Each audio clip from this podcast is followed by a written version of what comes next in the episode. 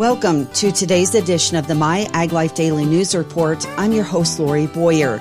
In addition to feature reports, I'll bring you a look at regional and national agricultural news. And the show starts right after this.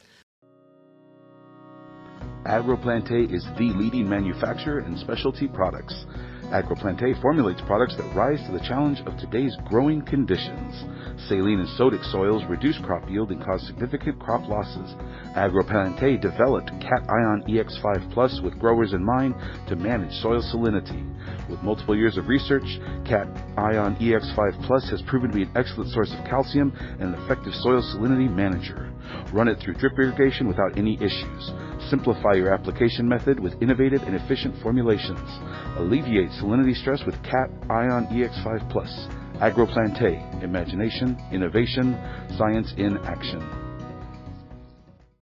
For many of the students in a Sacramento City Unified School District, school meals are their biggest meals of the day. When California passed school meals for all in 2021 in response to increasing child hunger, they became the first state in the nation to provide every student, regardless of income, free nutritious breakfast and lunch with more emphasis on fresh local ingredients. As the quality and nutrition of school meals improves, clear benefits are emerging and more kids and families are participating. The value of more kids enjoying school meals together is becoming evident every day in kitchens and cafeterias. The stigma and shame that came with being very obviously a free lunch kit is diminishing, and a sense of community that comes with more kids eating together from the same menus not only ensures that all kids eat more nutritious food, but also improves campus culture and relieves a strain on families as food costs skyrocket, according to the department. The efforts to transition more of the 40,000 meals they serve each school day from prepackaged, highly processed foods to fresher, healthier, tasty foods for kids demands continued investment investment in kitchen equipment and culinary training. Therefore, California's Kitchen Infrastructure and Training Program provided $4.8 million to Sacramento City Unified in 2022. The funding has allowed the district to create more efficient and welcoming cafeterias and provide training for its 400 nutrition employees in order to serve more locally sourced, freshly prepared food. The district now has three chefs on staff, is training staff to freshly prepare more menu items, and has elevated monthly frontline workers to kitchen leads, providing rewarding and viable career paths. The school district's back of house operation includes a 50,000 square foot warehouse with capacity to store refrigerated, frozen, and dry goods that are purchased locally, as well as 14 delivery trucks, which make daily deliveries to their 80 school sites. They procure locally grown and produced ingredients from local producers, including fresh, raw chicken breasts and drumsticks from Foster Farms, mandarins from Penryn, and apples from the Sacramento San Joaquin Delta. Local sourcing saves the department money as food costs have soared. They are saving $90,000 a year in delivery costs by picking up their own apples rather than buying apples grown and shipped from outside the region or the state. KIT funding has been used by districts throughout the state to meet the rising demand for free nutritious meals, which increased in the 2022 to 2023 school year to 826 million meals served. That's up 2 million from 2018 to 2019. And statewide, 92% of eligible local school districts opted in to receive the 2022 KIT funds, demonstrating how much pent up demand exists to replace inefficient and aged kitchen equipment and to train and increase the skills of their nutrition workforce. Sacramento is known as the farm to fork capital of America and is increasingly gaining media attention on a national level. Aspiring farmers participating in a Center for Land Based Learning's California Farm Academy receive the technical skills and training needed to launch a successful farm business. Agromin, the largest organics recycler in the state and manufacturer of earth friendly soil products, helps these fledgling farmers succeed by donating over 50 tons of organic compost every year to the program. Truckloads of AgroMin compost are delivered to CLBL incubator farms in West Sacramento and to the CLBL Woodland headquarters, where it is used by those just beginning their training. Sarah Lehman is a 2023 CLBL graduate. This month, she will launch her own half acre incubator farm at CLBL called Tomato Berry Farm, where she'll grow and sell specialty tomatoes, tomato seedlings, herbs, and tomato themed art. She says during this year's CLBL training program, they used AgroMin's compost to grow vegetables, including tomatoes, peppers, eggplant, radishes, squash, and cucumbers. She has been a passionate backyard tomato gardener for over a decade and says they added wheelbarrows of compost onto rows of vegetable beds and incorporated the compost into the soil. Everything grew great with no need to add extra fertilizer. She says they sold the produce at a weekly mobile farmers market in West Sacramento and provided produce to low income residents and seniors. For more information about the Center for Land Based Learning, go to landbasedlearning.org. Water managers are considering potential cutbacks in farm water deliveries for the upcoming spring and summer months in the state of California. As the state is grappling with a water crisis, the snowpack is registering at a mere 25% of the historical average. Despite reservoir levels at 116% of the average statewide, the dry winter is posing significant challenges. It is being reported the Sierra Nevada snow, vital to two thirds of the state's residents and irrigated farmland, is facing a decline compared to the robust snowpack of the previous previous year. With water managers expecting to deliver only 10% of the requested supply, they are concerned about what the low snowpack numbers mean not only for the immediate future of the state and the agriculture industry, but also what it means for California's overall water picture.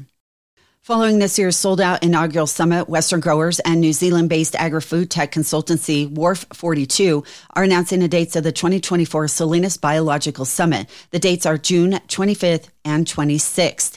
With so many challenges facing growers of specialty crops, supporting growers adapting to a changing environment will be a key outcome for the 2024 summit, according to Western growers. Key topics that will be discussed include the changing regulatory environment, the changing technology environment, the changing consumer environment, the changing retail environment, and the changing global macroeconomic environment. For more information, log on to the Biological Summit website, which is salinas-summit.com.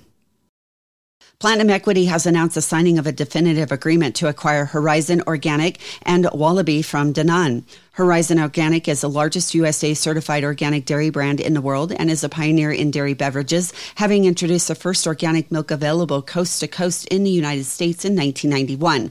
Horizon Organic's portfolio of organic products includes milk, creamers, and whiteners, yogurt, cheese, and butter. The proposed acquisition also includes the Wallaby brand, an Australian inspired Greek style yogurt made with organic milk and premium ingredients. The U.S. dairy category is estimated at $68 billion, with milk comprising approximately $17 billion of that total. Platinum Equity has decades of experience acquiring and operating global businesses that have been a part of large corporate entities.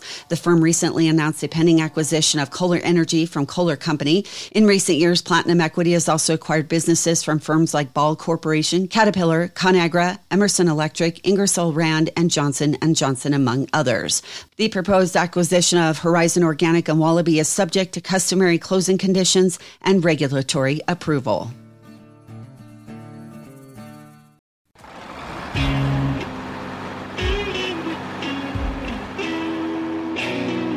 we just optimized the way the power was being used at the fan through the duct design, so just the shape of the duct.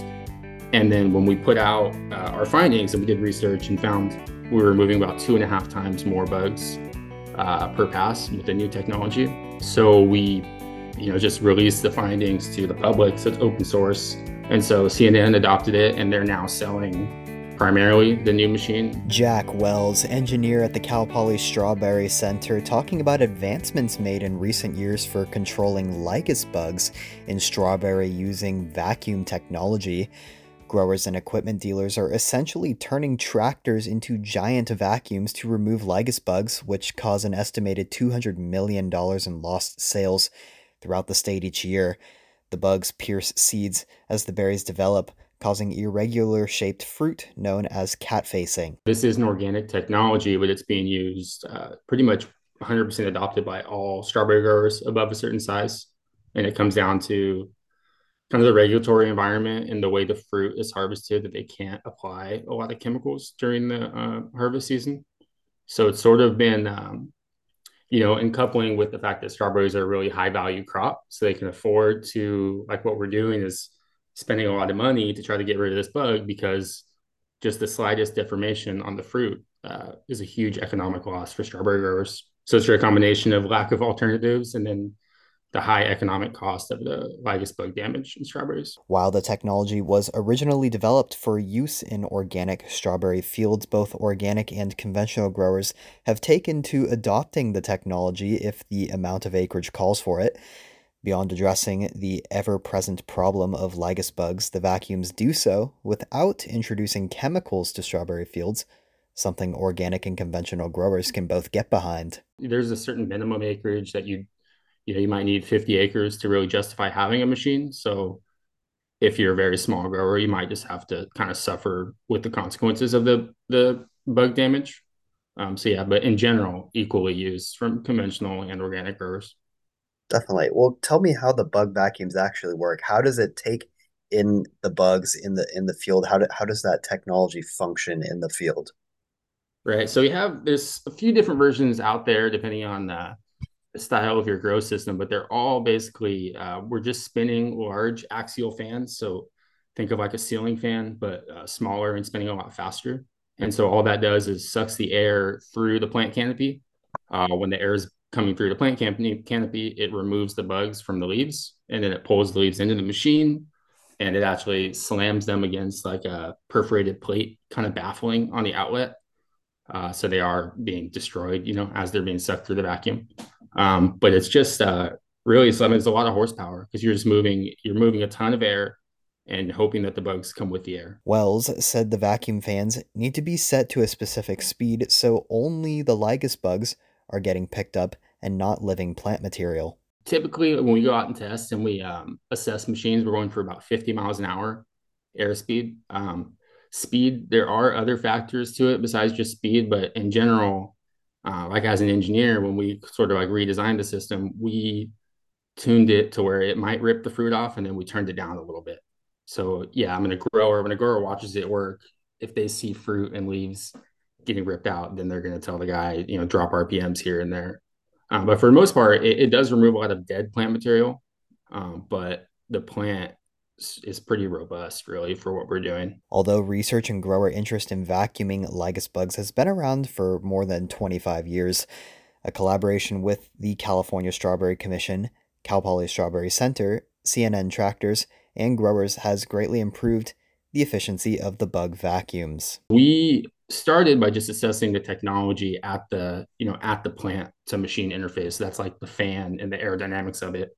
Um, so we had a big uh, group of like 16 to 20 ag engineering students at Cal Poly uh, working on different parts of the project. And that's when we came out with uh, basically a new design. And it's hard to describe it without showing pictures, but we just optimized the way the power was being used at the fan through the duct design. So just the shape of the duct. And then when we put out uh, our findings and we did research and found we were moving about two and a half times more bugs uh, per pass with the new technology so we you know just release the findings to the public. So it's open source uh, you know on the cal poly website. You can get designs for the machine and everything. So cnn tractors and other commercial manufacturers uh, just took sort of like the kind of with the broad stroke we said here's the way you should could do it and this is what we got.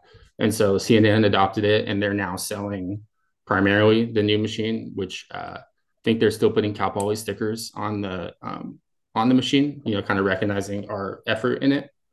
Uh, so that's just the technology with the fan and the duct. There's also, as far as what you attach it to, that's changing because there are, you know, autonomous companies out there. So there's typically the machines that we designed for a tractor would cover three beds at a time and they were human operated. Um, the new machines, they have them that are doing one bed at a time and they're robotic. Some of them are using electric motors. Um, they're also using it on an autonomous platform in the UVC project where the vacuum is being used simultaneously with other uh, pest reduction technology. Um, so there's a lot of stuff going on, but for us, we provided the research and the technology, and then we're trying to keep people moving in the right direction. You're listening to My Ag Life. I'm Taylor Chalstrom. We're thrilled to announce that the North Valley Nut Conference is taking place on January 31st at Silver Dollar Fairgrounds in Chico, California. This event is held in conjunction with University of California Cooperative Extension. It's a golden opportunity for professionals in the tree nut industry. Network with our exhibitors and sponsors who are committed to your success in the orchard. earn valuable continuing education units, and expand your knowledge on the latest industry trends. Listen to our expert speakers sharing valuable insights and practical advice, but attendance is filling up fast, so make sure you visit myaglife.com backslash events and register today. We hope to see you there. Average retail fertilizer prices closed out 2023 mixed. Prices for six of the eight major fertilizers were lower in the fourth week of December compared to last month, while prices for the remaining two fertilizers were slightly higher. Only one fertilizer had a notable price move. The remaining five fertilizers were down just slightly. MAP had an average price of $812 a ton, potash at $514 a ton, urea at $536 a ton, UAN 28 at 340 a ton, and UAN 32 at 394 a ton. UAN 32 dropped below the $400 per ton level for the first time since the second week of September of 2023. That week, UAN had an average price of $389 a ton. Two fertilizers in the meantime were just slightly higher in price compared to last month. DAP had an average price of $721 a ton and 10340 at 599 a ton. More underserved small scale and organic farmers will know more about crop insurance under a special USDA education program.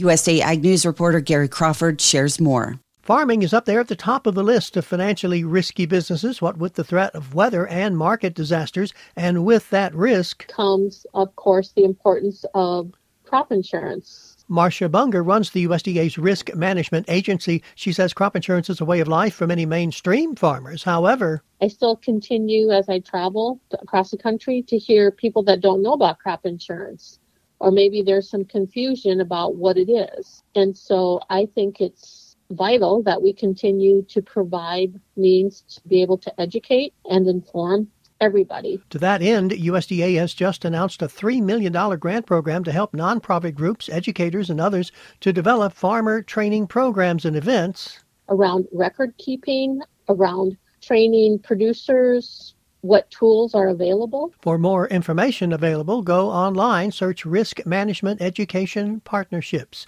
Gary Crawford for the U.S. Department of Agriculture.